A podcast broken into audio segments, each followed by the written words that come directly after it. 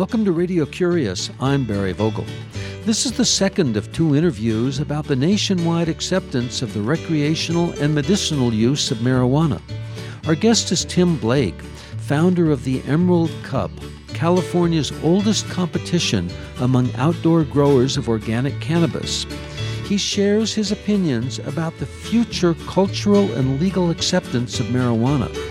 The first interview with Tim is on our website, radiocurious.org. Tim Blake and I continued our conversation about the growing nationwide acceptance of marijuana and why. His comments and opinions, recorded in the studios of Radio Curious on January 17, 2014, are not necessarily that of Radio Curious, our staff, or me. We're just curious.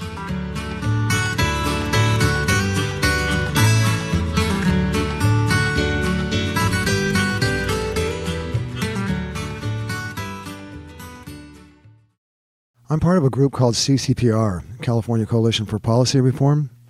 Uh, well, it's cannabis reform. And uh, all the members uh, of ASA and NORML and all the activist organizations, cannabis organizations, got together after the uh, 2012 defeat of Prop 19 and said they would all work together and get one initiative and bring it forth. And it looked like it might be in 2014. I don't think it will be. I think that the big money is going to stand back and it's going to go 2016 with Gavin Newsom. But we will absolutely have legalization recreationally in 2016. When you say Gavin Newsom, what's his role in it? he's the lieutenant governor of California. He's going to run for governor and he's going to use it as one of his uh, leads. It's going to be one of his main pieces, like the uh, the gay marriage was.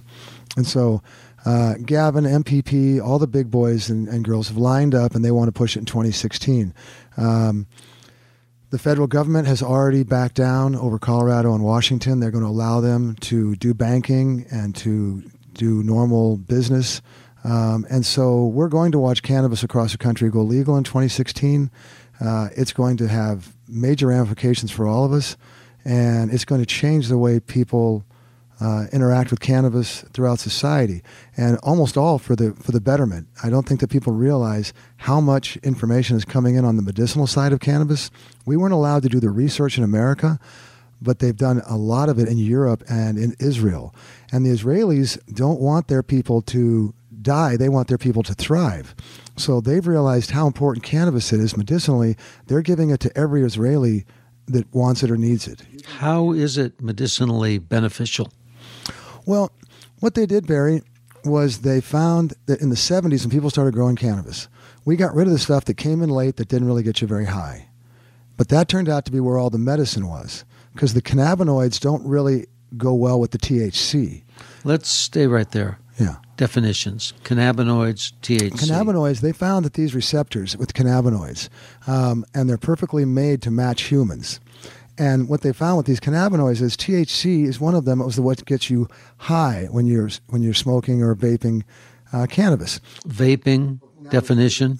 The thing with vaping now is a lot of people are not smoking cannabis anymore. They're just heating the cannabis up enough so that it releases the medicine. So in my case, I have compromised lungs, so I can't smoke cannabis anymore. So I heat up with this little machine and I put the cannabis in there. It doesn't burn the cannabis, it just heats it up enough to release the medicine so that I can take that in and get the healing. So there's a whole new form of called vaporization, which is all the vape pens that you see now, the e pens and the vape pens, and it's, there's 25 different vape pen companies that have come out in the last two years, and they're all these small little pens that you can put the oil in that people are making now, and you can take a little hit, and it's it's uh, no no smell. There's no there's no uh, mess. It's very easy to take, and so it's really what's coming in. People are seeing this now with the oil and the vape pens. They're they're they're jumping all over America. So let's take the role of uh, the health mm-hmm. benefits of, of, marijuana that I'm not sure that you have specifically defined, mm-hmm. but the public risk benefits, uh, the driving under the influence, not necessarily of alcohol, mm-hmm. but of marijuana, and, and the potential danger to, to public safety. Well, they're addressing that in Colorado and Washington with DUI laws and figuring out what's reasonable limits to have in you, but they've done a number of tests and shown that cannabis drivers have like one tenth or less, even one twentieth the accidents that people on uh, alcohol do. People on cannabis tend to drive slower. Uh, more responsive. They don't. Uh, they're not out of control or driving fast or, or thinking that their egos, you know, such that they can go like a maniac. So, very few cannabis drivers ever get in wrecks. Uh, I don't think that's really the issue. But the the health side, what this research from the Israelis are finding, is that cannabis, like we had a girl, Mykayla, at our Emerald Cup in Santa Rosa last month. She has leukemia, stage four. The chemo was not working for her. The parents fought to let her have the CBD oil. Now, the cannabis, the medicinal part of cannabis, doesn't get you high.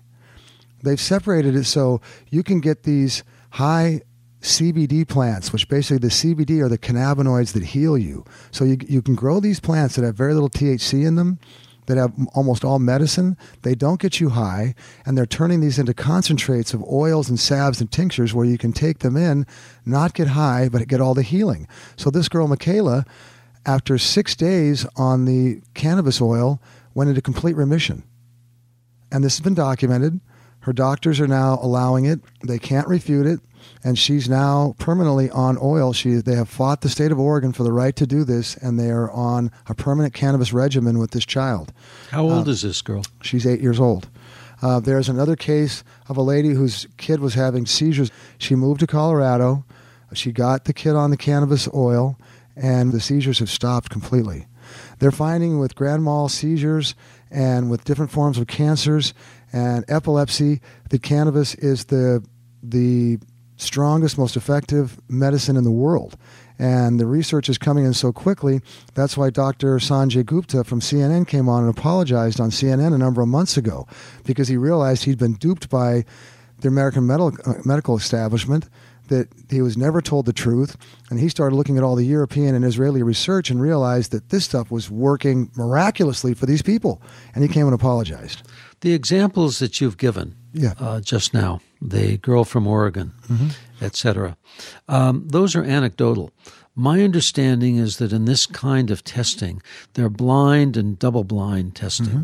so that the person who's receiving it doesn't know what they're receiving, and the person who's giving it doesn't know what they're giving. Mm-hmm. So there's a separation. Are you familiar with any studies like that? I am, and again, we haven't been allowed to do those in America. So they're just coming out because it wasn't scheduled so that they would allow that. The allowance is a prohibition by the, the federal agencies. By, it's not scheduled at a point where they would allow any research. And so most of this research is being done in Europe, and they are having a tremendous amount of successful studies coming out. Now, uh, us that, that actually work with the medicine myself, I've survived 12 cancers. I've had quite a bit of, uh, I've had metastasized bone cancers. I had a metastasized bone cancer that had, uh, that I used an ancient American salve, a Native American salve called black salve to kill the cancer. And I had a hole that was uh, inch deep, and I use something called the Simpson oil, which is what Rick Simpson makes. He basically, you technically, you take a solvent and you boil down a couple pounds of cannabis, and you get a, a couple of vials of this tincture, which is this medicine. And I couldn't close my wound up for six weeks. It was a giant open wound. I put the Simpson oil on, and within three days, it completely closed that wound up. So I watched it personally interact with me. I have a friend of mine who's uh, he's an old redneck from Willits. He doesn't smoke cannabis. He grows it like a lot of the uh, old loggers and fishermen because they've got to find a way to make a buck. He started losing his eyesight, got documented with brain a brain tumor, lost his eyesight to that brain tumor, and they told him they really didn't know what they could do for him. Um, he came and asked me about the Rick Simpson oil because he'd heard about it. I told him how to make it, told him where to get it online. He went and made that. He took it every day, about a kernel, about a kernel of rice amount twice a day. After 90 days, every uh, symptom was in remission. He's not going to get his eyesight back because it's gone, but the doctors can't figure out what happened, but those tumors are gone. And he came and told me that he will be on that, that uh, Rick Simpson oil for the rest of his life. I've probably got 15 people like that directly with me that have worked with me or myself personally that have had cases like this. So I've known the healing benefits for the last 10 years because I've watched it personally firsthand. Now they're having the studies in Europe come forth one after another, and now they're breaking it down and they're going to start doing the studies in America, which they are, like with kid with Mykayla. Tim Blake, let's stay with the question of how cannabis betters society and go back to the rural growing situation in northwestern California and how it's difficult for children to invite their friends over to their house during the growing season or the harvesting season. Uh, how some children are told not to tell in school what their parents do for a living. Mm-hmm. Can you address those? It's very interesting. It's been very uh, traumatizing for families. Um, it's been uh, v- very challenging for different families to live within these uh, restrictions.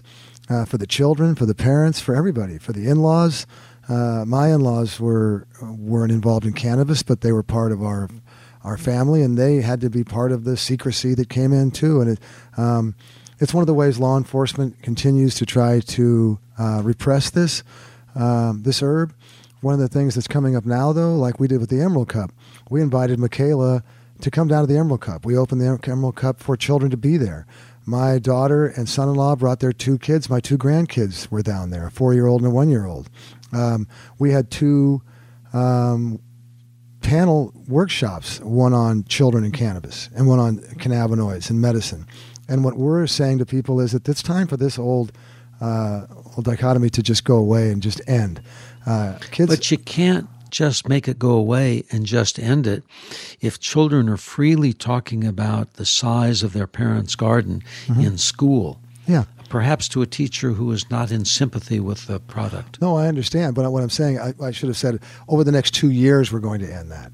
We're going to bring legalization recreational to California in 2016. It's not going to matter anymore. If you want to smoke cannabis on the street corner or if you want to grow it in your backyard, as long as it's done right, we're going to take away all those. You, it's like with alcohol. If you want to have a still in your backyard, make some wine or make some alcohol, you're free to do that as long as you don't sell that it's okay. And there's nobody going to come over and say that your dad's bad because he's making some wine in the backyard.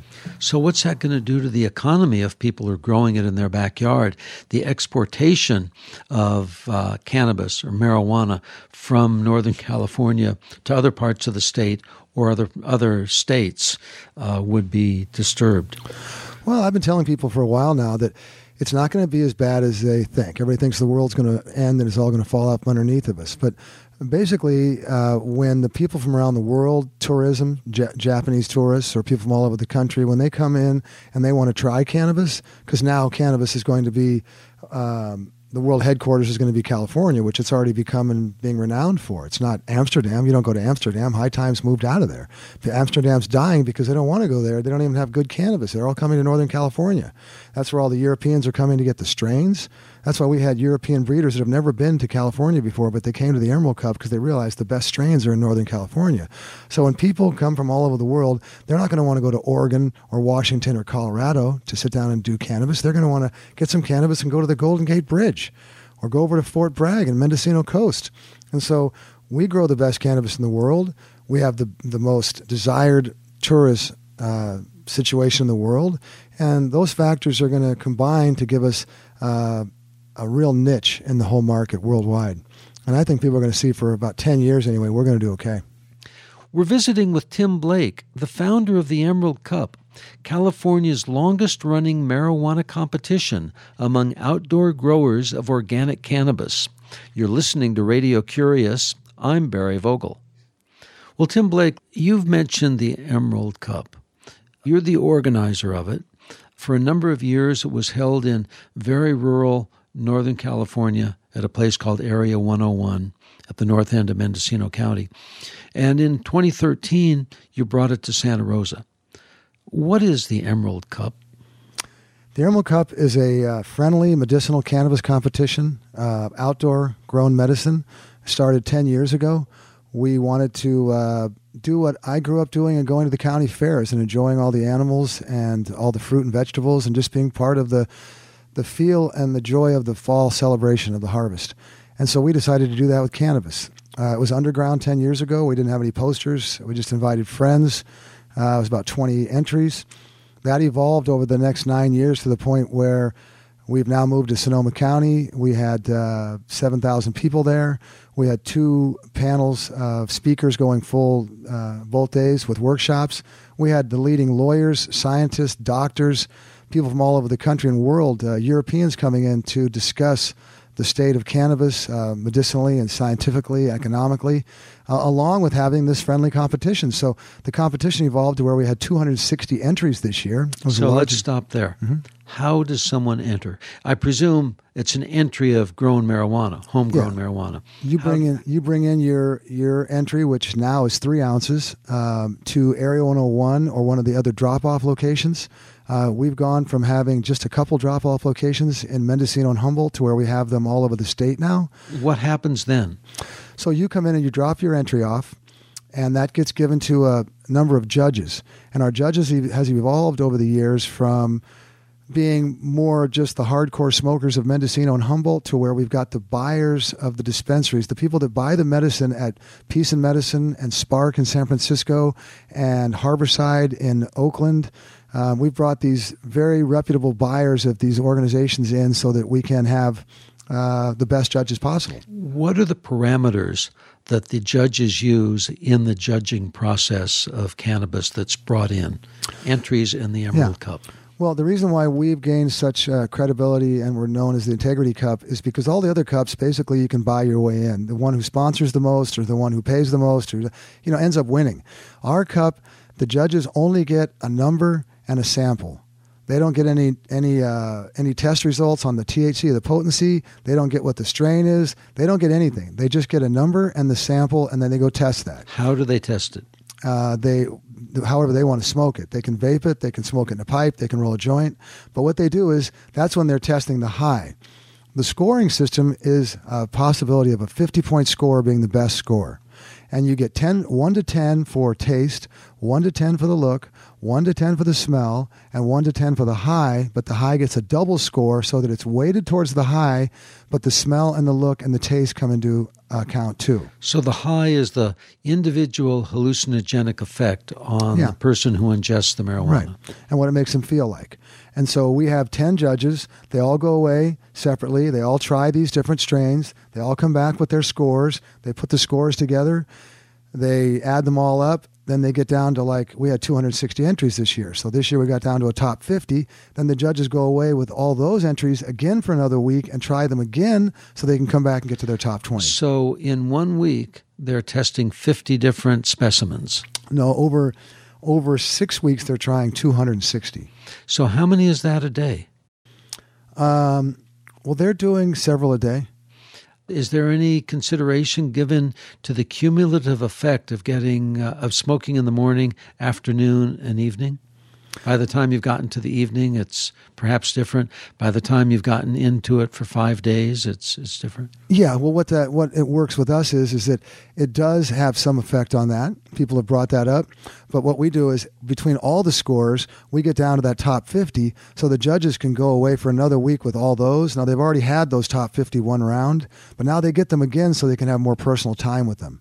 And so, and then they have three meetings with the judges where they all get together and people say, look, I like number 56, check this out. And so the judges go back and forth and count on each other and kind of lean on each other for support too.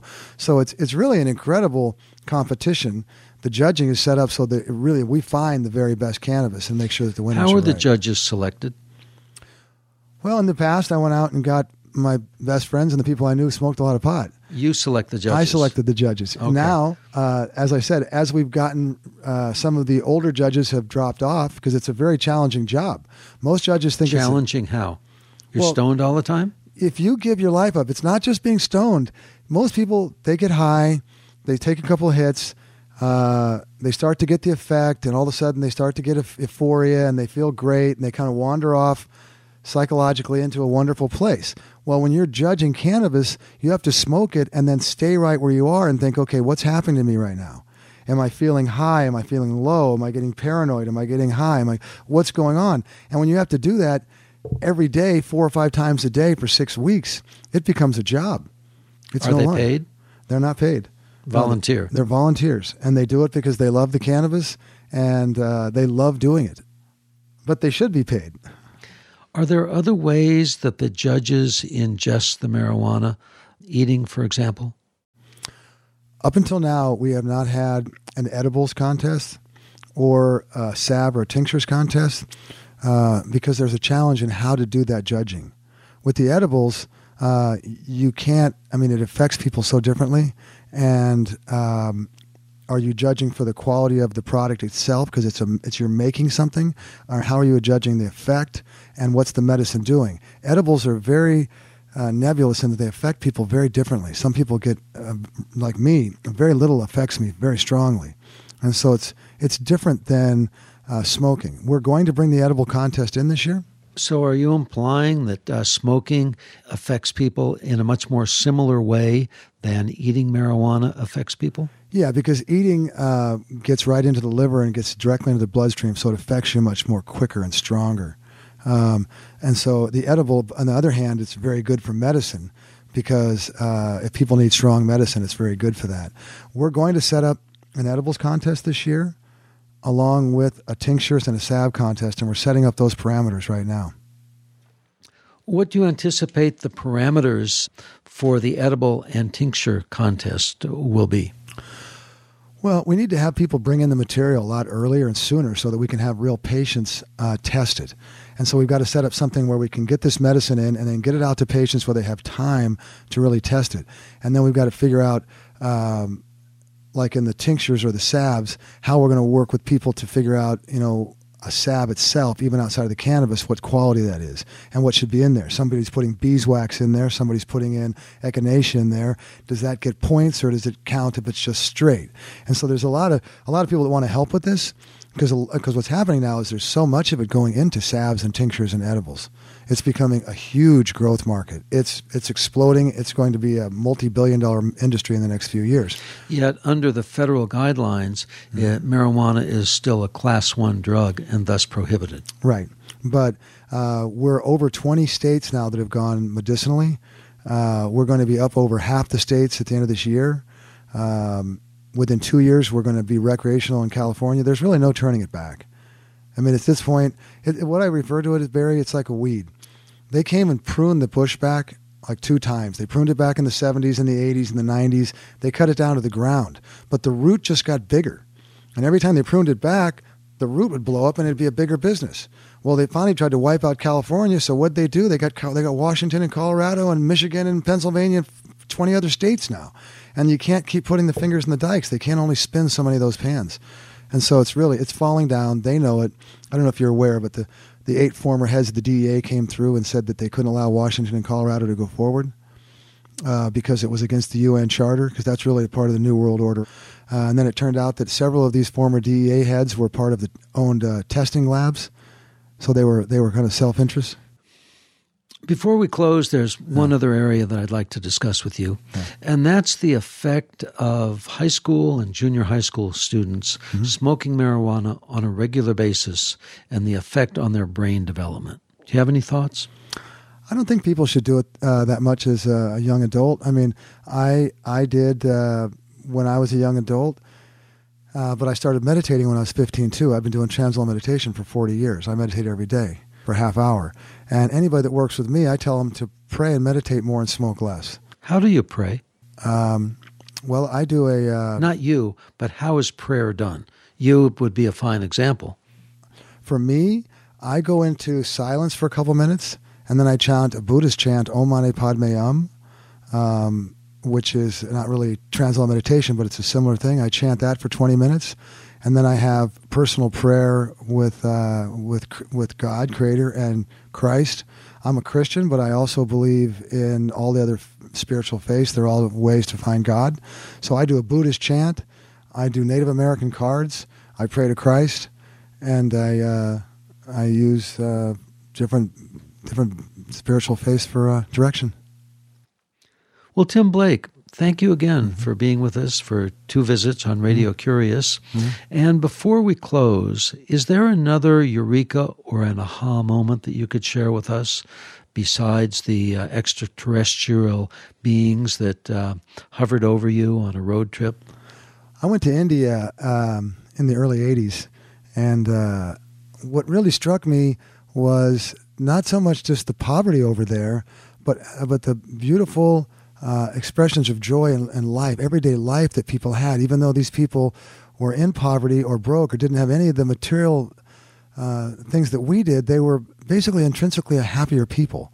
And after spending a couple months in India, I realized that uh, that our country uh, had gone in the wrong direction because we have so much material wealth, but we don't have any of the intrinsic inner happiness that uh, I saw in India.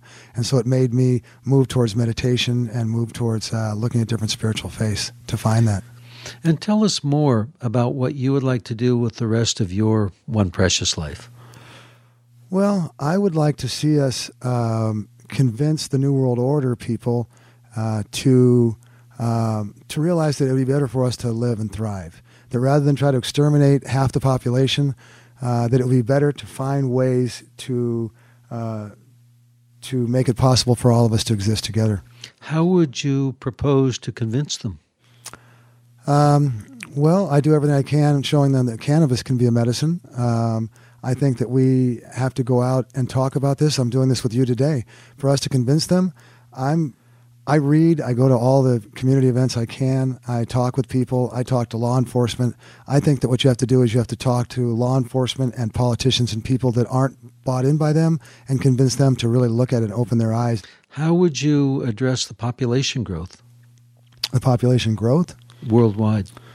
Um, you know, we've had talks about that, and that's really a challenging issue because it's so out of control at this point that I'm, I'm surely not the one to say that we need to remove you know, several billion people off this planet. But what is the option? How do you exist now with eight or nine billion people uh, with the food issues that we've got? Uh, it's a really, it's a, now we've gotten to the point where we let it get this far. It's a challenging situation. But I still think that there's enough food here for people to exist. There's enough ways to for us to get fresh water. And if we just recirculated the population, the wealth of the of this planet, we're going to basically have to take away the wealth from the the one percent. And we, I think we all know that, isn't it? Isn't it true? We're going to have to redistribute that so that the rest can survive.